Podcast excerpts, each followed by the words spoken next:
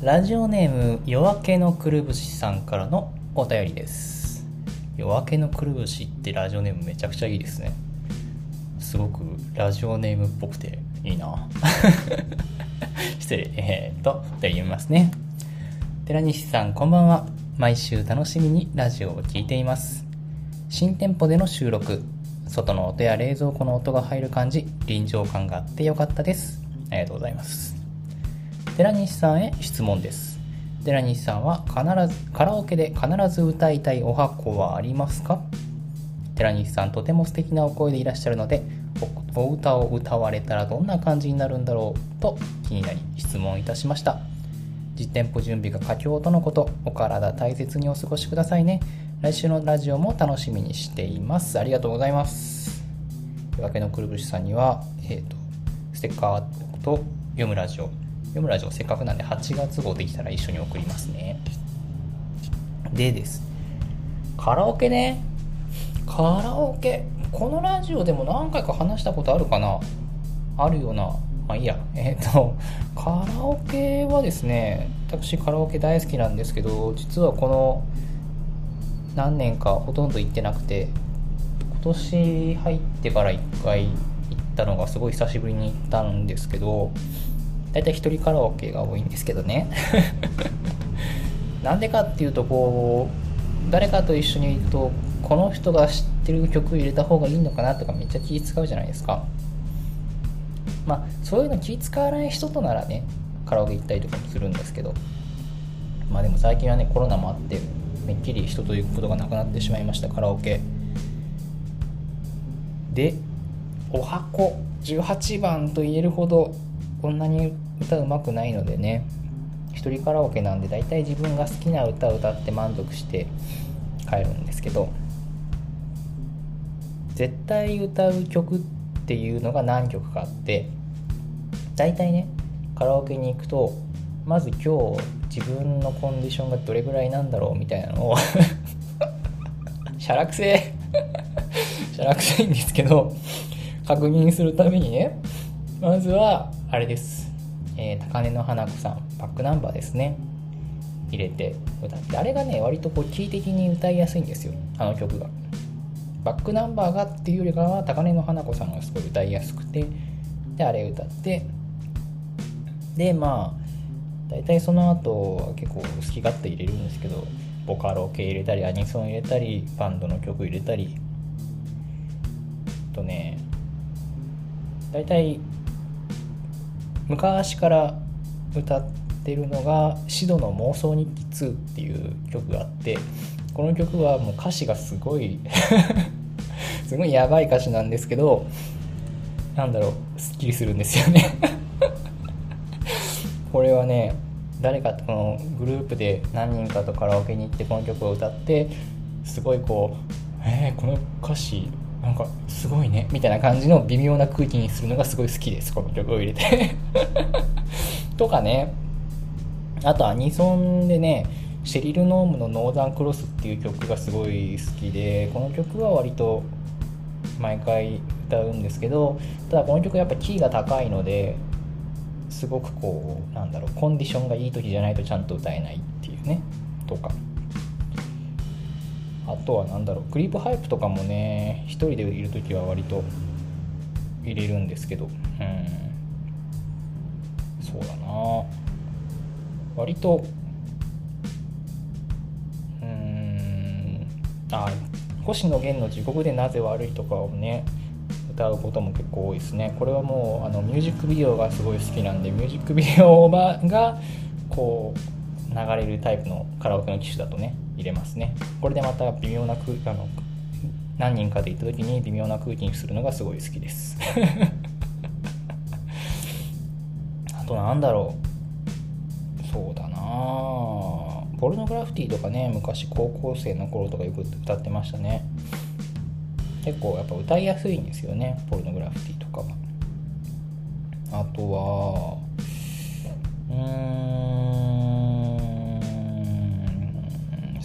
影プロ系のボカロ影ローデイズとかね。夜話ディセイブとかね。ボカロ系バンド系。ユニドンスクエアガーデンとかもな歌うの好きなんですけどやっぱりまあ、高根の花子さん入れて、まあ、ボカロとかアニソンとか、まあ、バンド系の曲いっぱい歌ってで温まってきたなっていうところであのね革命デュアリズムっていう曲がすごい好きなんですよ。この曲水木奈々と TM レボリューションのコラボ曲なんですけどこれを1人で水木奈々と TM レボリューションを1人2役やるのがすごい好き。本当にだからこれは割と毎回歌ってるのともうこれで結構もう1人2役やって満足してで一番最後にマキシマム・ザ・ホルモンの絶望ビリーを入れてデスボイスというかシャウトでも喉潰して終わるっていうカラオケが好きです。これはもう全部一人カラオケ仕様なんですけど、ね、そういうの好きですね。そう。だからさ基本的にあんま歌うまくないしそんなに声出ないんですけど特にお酒とか飲むと余計に声出なくなっちゃうんですよ。だからスナックとかに一回行ったことが一回あるんですけどその時にこうカラオケ歌うじゃないですか。ああいうの絶対無理なんですよね。全然まあもともと上手くないのにお酒で声が出なくて余計に歌えないみたいな。すごくこうまあでもなああいう場でうまく歌うのも違うんだろうなきっとな。ああいうとこはなんかそれこそみんなで盛り上がれる曲を入れるのが正解で。あの時ボーカロイドの曲をちょっとマイナーなボーカロイドの曲を入れてしまった僕のミスではあるんだけど。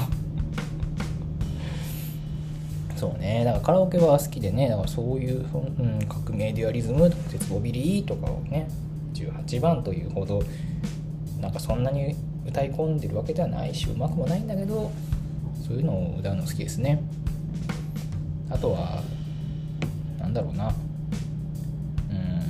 今その自分のスマホの Apple Music のカラオケで歌う曲リストを眺めながら喋ってるんですけどなんだろうな。誰もいない1人しかいない時はもうすごいラップの曲とか入れて途中であもう無理っつってやめるとかもねやりますけどね。あんま人とカラオケ行かないからな最近特に、一人からこの話よくしてるからあれなんですけど一人カラオケに行くことが多いのに一人カラオケで行ってパーティールームに通されるってことも3回ぐらいあって30人部屋みたいなところに1人だけ 1人カラオケで。これなんかの嫌がらせなんじゃないかなっていうのがね3回ぐらいあるんですけどそういうのがね一人カラオケってありますよね。はい。そんな感じでよろしいでしょうか夜明けのくるぶしさん。必ず歌いたいそうね必ず歌いたい曲としてはもう高根の花子さんから入ってシリル・ノームの「ザンクロス」歌って温まってきたなっていうところで革命デュアリズムで最後に、えー、絶望ビリで声潰して終わるっていう感じです。はい。カラオケ行きたいな。また準備が終わったらお店開いてちょっと落ち着いたらカラオケ行こう。はい。そんな感じで今夜もやってまいりましょう。喫茶結社のラジオ始まります。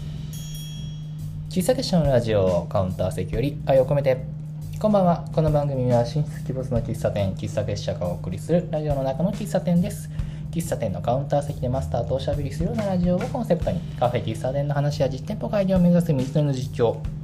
皆様から寄せられたマスター聞いてよって話に適度に相槌打ち、涙あり、笑いあり、桜あり、野菜で、毎週金曜22時頃 note、Spotify、 SoundCloud、ポッドキャスト等でお送りしてまいります。はい、ということで、今夜も、えー、京都市上京区専門上立ち売りのパーラ喫茶結社店舗からお送りしております。今夜の一杯は喫茶結社ブレンド夜明け前です。うんいやようやくね、まあ、この話後でもするんだけどあのー、お店の厨房がほぼほぼ出来上がって厨房だけじゃなくても大体全部出来上がってきてようやく仕込みができたりとかコーヒー入れられたりっていうことができるようになったので今日はお店でコーヒーを入れて飲んでます。はい。あのー、いろいろね食器もあれなんだけど結構自分で集めたものもあるし親戚から譲ってもらったものもあるし祖母がね結構食器集めたりとかなんか割と目利きの人だったから祖母からいただいたっていうかなんだろう形見分けみたいな感じでもらった食器も結構あって多分今私が使ってるのはその食器なんじゃないかなこれ。ちょっといいやつ。だねそれをさタンスの肥やしじゃなくてようやく使える段に来たっていうのが嬉しいですよね。まあおかげでこの規模のお店だったら3軒ぐらい回せるんじゃないかって量のティーカップがあってちょっと減らそうかなっていうか 厳選しようかなとは思ってるんですけどはい。そんな感じですね、まあ、まずはこのコーナーからやってまいりましょう。今週の喫茶結社。このコーナーでは今週1週間を振り返って喫茶結社の活動がどんな感じだったのかを振り返るコーナーですえー、まずはですね、今週は月曜日のパーラー喫茶結社体調不良で早く閉めて早じまいしてしまって、あのー、行こうかなって思っていた方、本当に申し訳ありません。あの、復活してます。はい。なんだろうね。無理してたんかな。頑張りすぎましたかね。なんかもう、ご機嫌ってなっちゃったんですけど、まあ、早く帰って、しっかり寝て、割と今は元気なんですけど。ねやっぱこう無理が効かないよね。だからさ営業日もさ今火曜定休火曜と大あとこっちの店舗に関しては月曜火曜定月曜火曜第3土曜日定休にしてるけど、まあ、実際月曜日は身分木蓮での暗躍があって。ってことを踏まえるとなんか休みそれでいいのかなっていうふうに開店1週間前で悩んでるんですけど。いや考えどころですね。まあね無理しちゃいけないんだよなと思いつつどうなのかないろいろ考えちゃうな。まあ来週オープンの頃にはなんか決めます。そりゃそうだって話なんですけどね。はい。でね、まあ、今週は、まあ、日曜月曜日が身分木蓮でのバーラ喫茶結社暗躍でございましたが日曜日はですね、まあ、月曜日はそんな感じだったんですけど日曜日はほんの少しの読書会開催ということでまあおそらく私があのー、コーヒーとかねドビュリンク出す側として関わらせていただくのは最後のほんの少しの読書会だったのかなというとこだったんですけど今回もすごい楽しそうな私は仕込みながら横耳で聞いてたんですけどめちゃくちゃ楽しかったな。今回はその原作ありきであの原作がある本をっていうことでみんなそれぞれ持ち寄って話していた原作がある違うな、えーと、メディアミックスされた原作。映画化された本の映画化された作品の原作とか漫画、えーと、えなんだろうアニメ化の原作とかなんかいろいろあるんですけどで私ねすごい絞りきれなくて終わった後に「寺西さんは一冊選ぶなら何ですか?」って言われた時に一応出したんだけど後からいやでもそれで言ったら私の中ではカードキャプターさくら一作一択じゃなかったかなっていうのをすごいこうこうなんだろうその話をしたかすればよかったと思ってちょっと後悔してて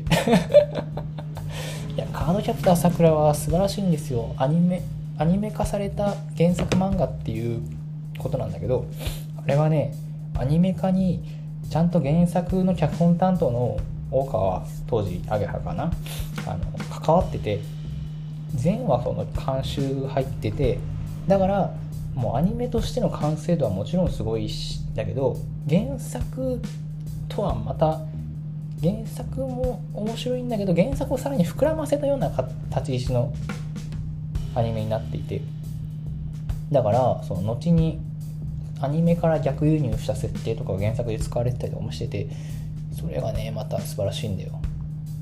そうだから私なんかはアニメから先に入ったから原作を読むとあ原作結構コンパクトなんだなっていう印象を受けてしまうぐらいもうアニメがすごい膨らんでる。超面白いし。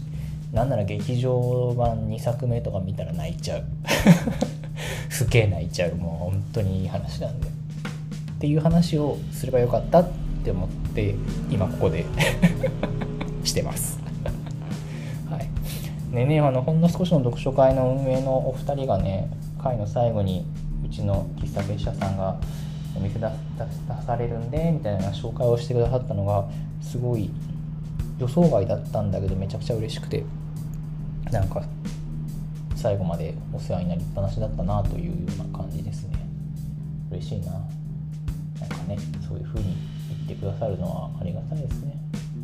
はい、っていう感じの日曜日で。だからその読書会の後もね読書会に参加された方が結構たくさんの方がうちでご飯食べれてその語らってなんかそういう時間を過ごしてくださったのがすごい嬉しかったですね。なんかね。私もねちょこちょこ混ざりながら結構やっぱりこう何回も参加されてる方とかそもそもその読書会で話が温まってる状態で会話をするから初めまして同士の方でもすごい会話が盛り上がったりとかもしてだそういう会の設計をされてるな読書会の運営のお二人はさすがだなと思いましたけども、また7月じゃない8月もね読書会開催されるらしくて今度は平日開催なんでね私も申し込んじゃったんですけど何の本紹介しようかな考え中です。はい。っていうのが日曜日でございました。でね今週はさらに金曜日というかまあこの今収録してるまさに今日だったんですけどさっき。アンフルネさんでの出張コラボ暗躍ございまして。いやーなんかすごいね。やっぱね今日はそのアンフルネさんで琴のあのユニさんが写真展をされていてでアンフルでメニューとしてはパフェが久しぶりに登場っていうこともあってものすごいたくさんのお客さんがこうドハッとドバッと来てくださって大盛況でハヤシライスも早々に売り切れてしまってあのご用意できなかった方もたくさんいらっしゃって申し訳ないなというところではあったんですけれども。なんかすごいすごかったですね。なんかこうああいう忙しい雰囲気いいなって思いますね。自分のお店のコンセプトとはまたずれてくる部分もあるし毎回それだとしんどいなって思うんだけどたまにああいう忙しい雰囲気をこう浴びる感じはとても楽しいです。もともとね忙しいお店で働いてたってのもあるんですけど。でアンフルネのミキさんのすごいところはそういう忙しい雰囲気の中でもちゃんとお客さん一人一人と何かこう言葉を交わしたりとかコミュニケーションを取るっていうのは本当に毎回すげえなーと感服しちゃうんですけど。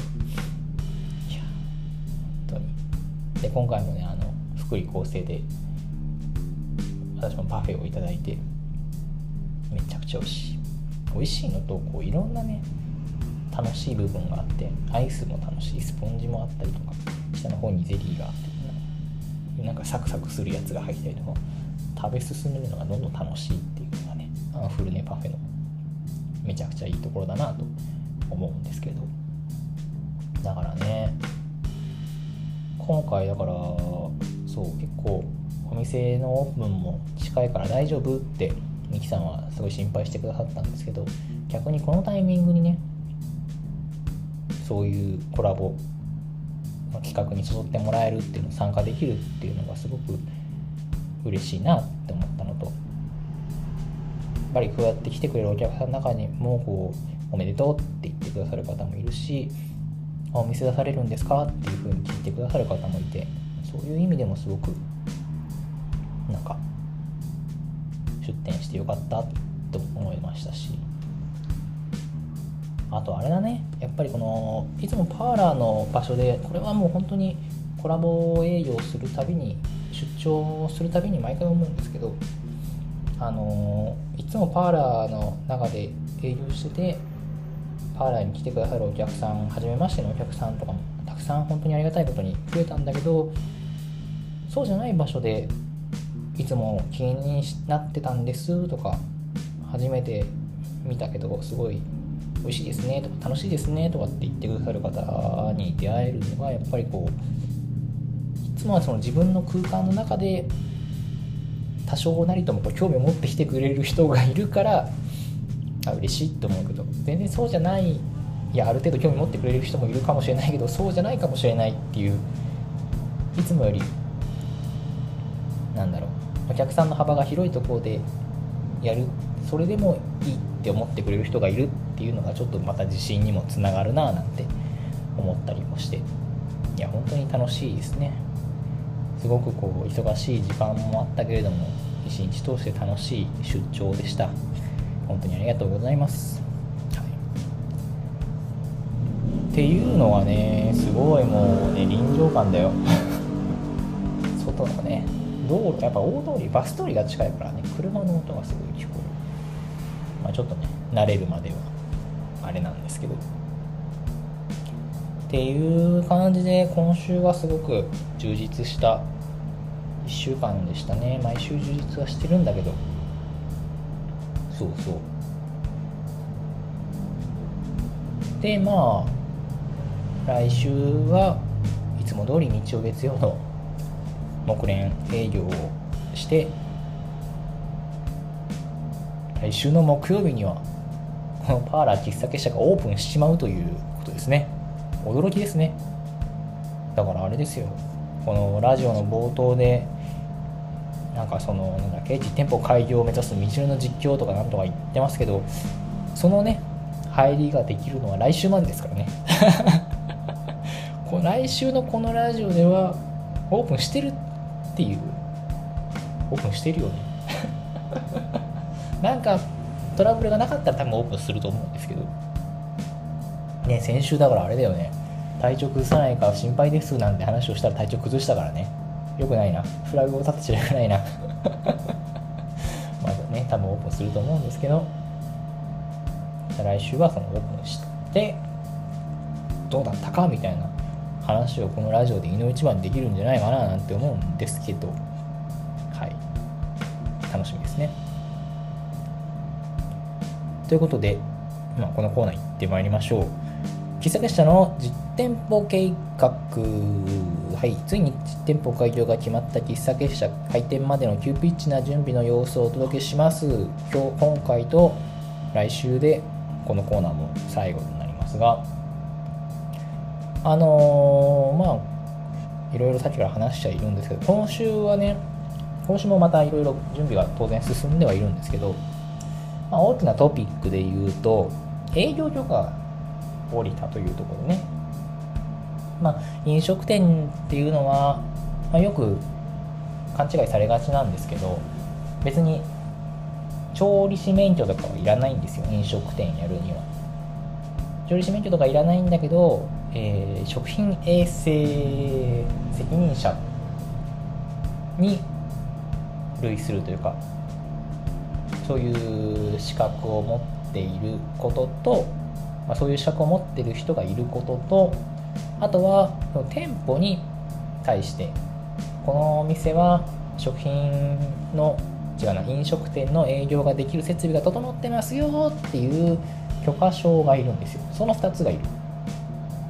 でそのうちのその食品衛生許可食品衛生責任者っていうのはもう1回取ったら効力切れない。しかも取るのは結構簡単というかまあ講座を受けるだけなんですけど。っていうのがあって、まあ、それ自体はもう私は2014年とかに大学生の頃に取ってて必要だったんで。でもまあその営業許可っていうのは当然お店がないと許可下りないし取れないので、まあ、今回お店の営業にあたって許可を申請したんですけどようやく、まあ、その先々週ぐらいの段階でその調査があってで今週その許可が下りて許可証をもらってきたんですよ。で今そのお店の壁にちゃんと額に入れてま掲示するのは当たり前なんですけど額に入れて掲示してですね。なんというかこうねいろんな気持ちが湧きますよね。単純にそのあれがあるからより身が引き締まるというかね責任持って仕事しようっていう気にもなるしそれ以外にもやっぱりその食品衛生責任者取った時その、まあ、9年前ぐらいになるんですけどその時にあの札をね900円ぐらいで売ってたんですよ。札っていうのはこれこのこの札に名前書いてお店に掲示してくださいねみたいな。まあお店やるときは絶対それを掲示しなきゃいけないんですけど当時は私なんでその責任者取ったかっていうと曲がり喫茶店を学生時代の時にやろうと決めてでその時に必要だったから取ったんですけどただその札自体は別に買わなくてもよかったんですよ。なぜならその間借りするお借りする場所レンタルカフェみたいなところでもうすでに食品衛生責任者の方はいたから別に私がわざわざその札を掲げる必要は全然なかったんですけどただその時にまあ自分でそのうち店を持ちたいって思ってるしどうせいつか飾るだ飾る掲げる掲示するだろうと思って買った。別になんてことはないプラスチックの板切れなんですけど。それをようやくちゃんとした形で使えるというのがなんだかまあいちいち感慨深さなんか感慨深いなとか言ってもしょうがないんですけど。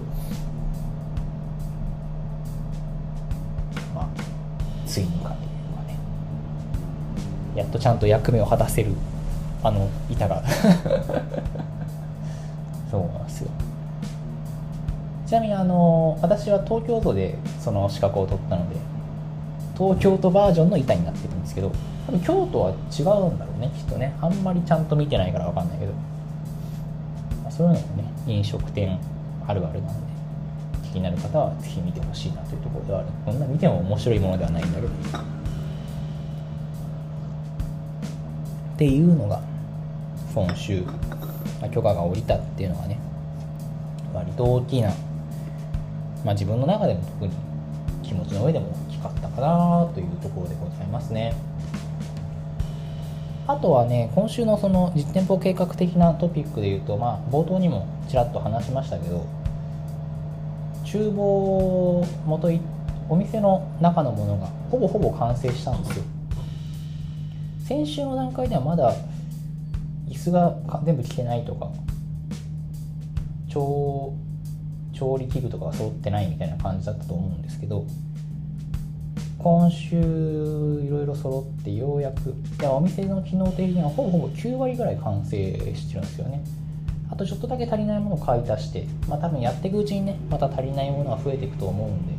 買い足しながらやっていくんですけどまあほぼほぼ完成はしたかなというところで。だから今週はいろいろ道具を運んだりとかその注文して届いた椅子とか組み出したりとかそうオーブントースターとかもね新しく買ったんですよ。すっごい迷って。パルミューダがいいのかなとか。いやでもなんかパナソニックでいいの出てるっぽいなとか。いやシャープがとかいろいろ考えた末に。ちょっとまた違う。マイナーっていうと失礼なんだけどメーカーのねかっこいいやつが入ったんですけど。これもでも高性能なやつなんでね安心はしてるんですけど。とかねあとはもうさっき言った家のねタンスの肥やしになってたティーカップとかも全部運び入れてそうだからもう厨房機能はここに集約されたんですよ。なんなら多分今家で家の家でコーヒーとか入れるの無理なんですよね。全部コーヒーの道具持ってきちゃったし。あとそのアンフルネさん暗躍の時もこのパーラーの厨房で仕込んで持ってくっていうことができできた。非常に使い勝手が良い。いやありがたいですね。なんですけどあのそう一つ事件が起こってこれもインスタのストーリーズにはあげたんですけどね。今回その大体なんて言うんだろう。居抜きでお借りしたので結構厨房機器とかも残していただいたものが多くてあんまり自分で買い足したりとかってことが多くなかったんですけど冷凍庫に関しては自分で買わなきゃなと思ったんで考えて買ったんですけど何て言うんだろう。あんまり広くない厨房なので冷凍庫置けるスペースもすっごい限られてるん、例えばちっちゃいその何て言うの？冷凍庫とか冷凍ストッカーみたいなやつ。ああいうのを置くっていう選択肢もあったんですけど霜取りっていうのがね必要になるんですよ、まあ、いわゆる直冷式ってタイプの冷凍庫だと定期的にその電源切って中の氷とか霜を溶かすっていう作業が必要になるんですね。それはちょっと日々の営業の中でだるいなと思い思ったりとかして。だったらそのファン式っていうんですかね。霜取り機能があるやつを買いたいなって思ってあいつ霜取り機能あるよな。今更だけど多分あると思うんですけど、うん、そう。それをね欲しいなって思って買ったんですよ。でもやっぱこのね選択肢として少なかったんですよね。そもそも冷凍庫だけ冷蔵冷凍庫じゃなくて冷凍庫だけでなおかつ霜取り機能がついててでかつ置けるスペース的にもうすごい狭かったんで一択だったんですよ。もう選択肢としていやもうサイズ的に置けるのこれしかないじゃんっていう感じだったんですよね。結構なんだろうな。割とコンパクトタイプというか。最近発売されたやつでいわゆる本来であれば寝室とかに置いとくぐらいのサイズ感なんでしょうねコンセプト的には。でもすごいまあそんなにいっぱいは入れないけど最近のその冷凍庫だけのやつって何ていうの扉を開けて中にこう引き出しが何個か入っててその引き出しをこう開けると中に物を入れられるみたいなそういうのが主流みたいなんですけど引き出しも多分344段ぐらいのかな4台ぐらいあってそんなに容量大きくないんだけどまあいろいろ入れられるっていうね入れやすいやつなんですけどそれしかなかったんだけど、まあ、でもそれも結構かっこよかったのとコンパクトっていうのもいいなと思って買ったんですよ。でも結構それもスペース的にちょっと一末の不安が残ってて何て言うんだろう。扉を開ける時にレイアウト的にその扉の開閉の場所なんていうのその開閉の軌道上の近くに排水口排水用のパイプが突き出てる部分があるんですよ。これなんか、ね、説明がね分かりづらいかもしれないんだけど要するにその床から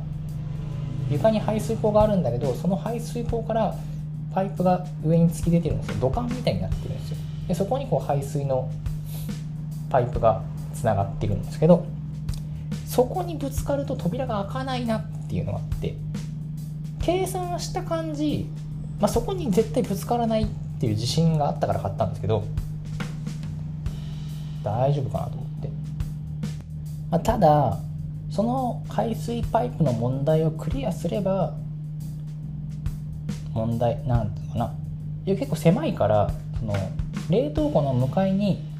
台下冷蔵庫っていうその何て言うんだろう。いわゆる上が作業台になってる結構背の低いタイプの観音開きタイプの冷蔵庫。結構飲食業ではよく見かける冷蔵庫なんですけどそういうのが向かいに置いてあってで幅も結構狭いから完全に扉100%扉開かないんだけどまあでもそのパイプにぶつかんなければある程度は開くから大丈夫だろうと思って。でまあとりあえず置いてみないことにはなと思って到着を待ってたんですけどいざ到着して。でまあ緊張ですよね。とりあえずこれダメだったらどうしようと思って。でもまあとりあえずこう段ボールから出して包装剥がしてでちらおっちらこう厨房の中に押し入れて。緊張ですよね。扉を開ける瞬間。大丈夫かなって思いながらこうガッガチャッ扉を開ける。スッパイプに。干渉しなかったんですよ。よかった計算合ってたと思って。もうスッと開いて。ああこれで一安心思ったんですけど。あの向かいのその台下冷蔵庫にやっぱぶつかるんですよね。だから100%扉は開かないんですよ。その80角度的に言うと85度ぐらいまでしか開かない。90度開かないですけどふとねじゃあちょっとこれどんな感じなのかな開けをその扉開けるじゃないですか。あの最近の冷凍庫って扉を開けると中にこう引き出しタイプになってるっていうふうにさっき言ったじゃないですか。あれ？と思って。そういえばこれ引き出し出せなくないかと。要するにこれイメージ2かな。冷凍庫の扉を開ける。で引き出しを中からこう引く。でも扉がね90度以上開かないとその引き出しって出ないんですよ。扉にぶつかっちゃうから。つまり何が言いたいかっていうとあの冷凍庫が開かなかったんですよ。その置いたら。扉が開ききらなくて。引き出しが出なくて。冷凍庫の扉は開いたけど冷凍庫の中に物が入れられないみたいな。これ伝わるかな？すごい難しいけど。うん、まあ、要するに冷凍庫が使え使い物にならなかったわけですね。めっちゃ焦ったんですよ。嘘だろうと思って。えどうすると思って。まず選択肢1は別のレイアウトを考える。すげえ必死に一人でこうガッガッガッってこう動かしたんですけどどうやってもダメなんですよ。入り口塞いだらギリギリ90度扉が開くから引き出しも出せるって分かったんですけど入り口塞いでどうすんだよと思って出られねえじゃねえかと思って。で選択肢その2返品。えマジでと。これ返品するのと。でも返品したとてそもそも一択しかない選択肢の中で選んだ冷凍庫が返品になってどうするんだと。で次。次の選択肢。いっそ厨房の外に出す。いやでもせっかくなんか先週アンティークのお店とか行ってめちゃくちゃいい家具買ったのにえそれと冷凍庫並べちゃうの？え？って。えどうしよう？どうしようと。最終的に何を選んだか。冷凍庫にキャスターをつけるという。要するに扉をそのままの位置に置いたら扉が開ききらないから引き出しが出ない。でも入り口塞ぐ置き方をしたら扉開くし引き出しも出るでも入り口塞いじゃったら僕が出られないから。じゃあ冷凍庫が動くようにすればいいんだと思って。速攻アマゾンであの何て言うんですかキャスターというかこの台を買って移動する何て言うんだろういうの。なんかよく洗濯機とかをこう掃除しやすいようにしてキャスターの上に乗っけるらしいんでそういうのがあるらしいんだけどそういう台を買ってで翌日届いてなんとかうまく冷凍庫開くようになったっていう。要するあれですね。うちの厨房の冷凍庫は可動式という手動だけどあれよその冷凍庫から氷出したい時はこう冷凍庫にガガガガってこうキャスターで動かして飛び開けて謎レイアウトになっちゃいましたそうなんかね不思議だでもそのよくその選択肢思いついたなと我ながら一歩間違えれば冷凍庫返品するとこだったんで。危なかった。大丈夫なのかなこれで。いまだにそれが正解だったのかどうかは全然わかんないんですけど。まあなんとか冷凍庫事件を乗り切ったということでね。もしあのお店来ることがあったら冷凍庫 ああ冷凍庫移動してんななんていうのを遠巻きから生ぬるい目で見守っていただけると幸いです、まあ、そんな今夜もありつつなんとかお店の準備もほぼほぼ終わりあとはまあ新メニューのねモーニングのメニューとかをねいろいろ煮詰めてオープン日を待つまでという感じですね。いやまあ無理せずねいつも通りやっていきたいかなというところです。まあ、また実際オープンしてみてどうだったかみたいな話はもう来週のね喫茶結社のラジオが多分一番早いですよ。なんせオープンした翌日に放送ですからね。収録する暇あんのかなと思いますけどまあ頑張って収録したいなと思います。はい。ということで、まあ、今週のトークテーマでもあり喫茶結社の実店舗計画でありました。はい。喫茶結社のラジオではお便りを募集しております。お悩み質問最近ハマっていることマスター聞いてよって話なら何でも OK です。メッセージが採用された方には喫茶結社のラジオオリジナルステッカーを差し上げます。ラジオのキャプションのリンクからぜひぜひお送りくださいませ。またラジオの収録光景写真などをノートの喫茶結社のラジオのマガジンに掲載しております。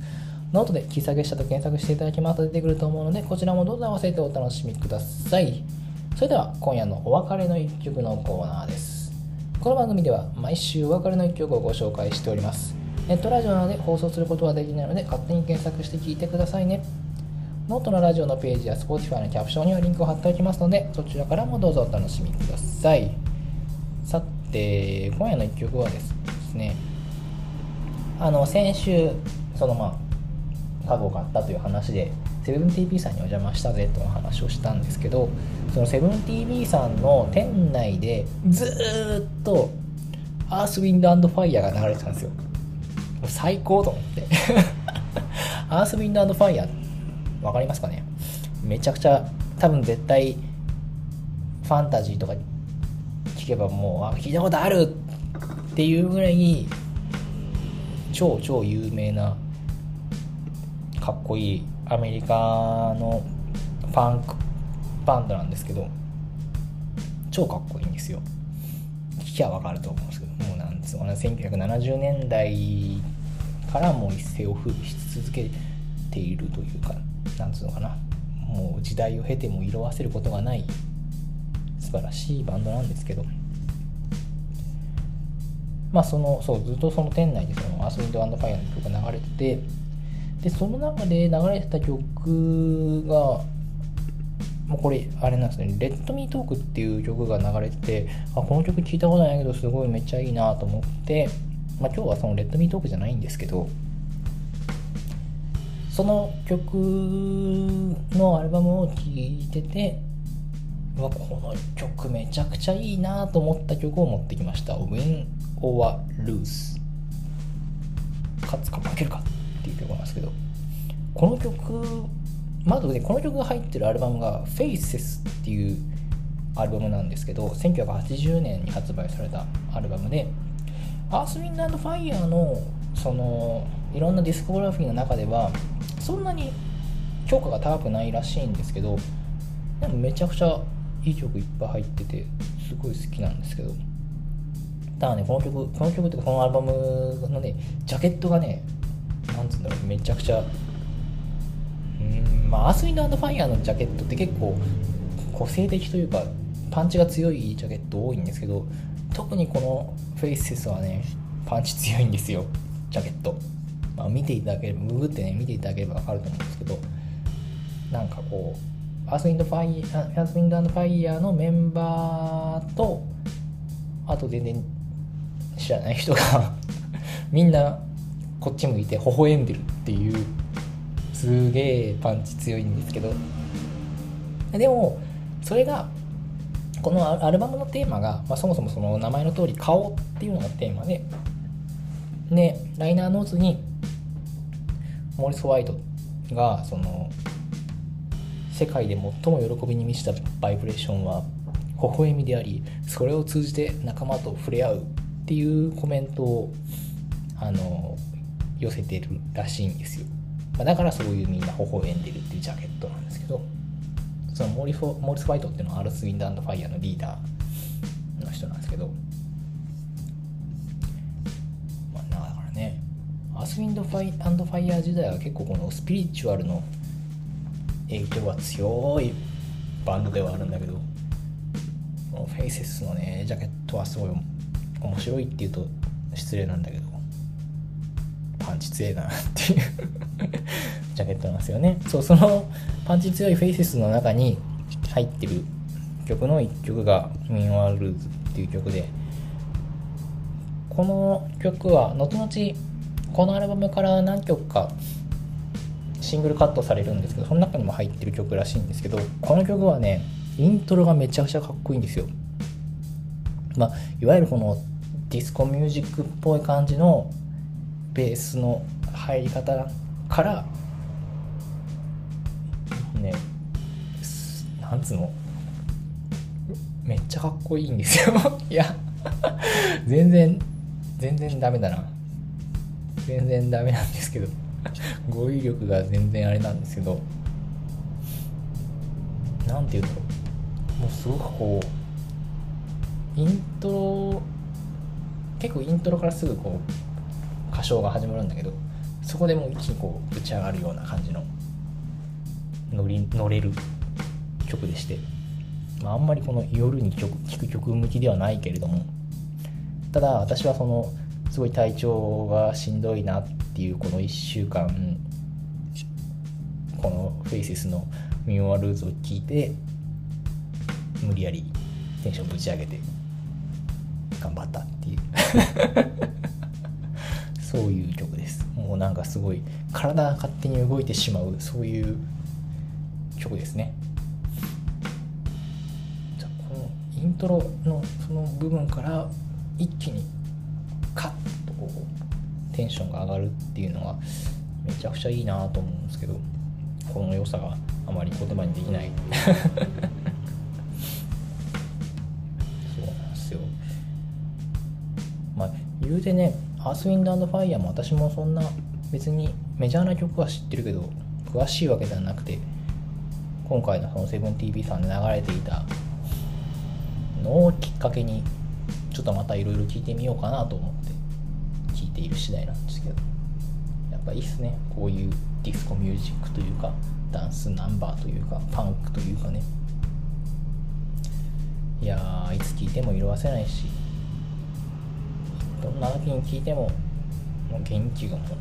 もらえるようなねそういういい曲だな素敵な曲だなと思います。はい。ということでえー、ちょっといろいろ喋りすぎてしまいましたのでこのぐらいにしておきましょう。まああのパーラーの店舗オープンしますよっていうふうには言っているし遊びに来てくださいねとは言うんですけどあの本当に各々が来たいタイミング来れるタイミング来るべきタイミングなんとなく近くに寄ったとか本当にそういう自分のタイミングで来ていただければよくてだから別に今回はその来てくれてありがとう的な最初に来てくれた人ありがとう的なお土産的なものは何も用意してないしちょっとわちゃわちゃするかもしれないけどいつも通りのパーラーをやれればなと思っているのでまあ、いつも通りのテンションで来てください、はい、そんな感じです。それでは今夜のお別れの一曲は Earth, Wind and Fire で Win Worlds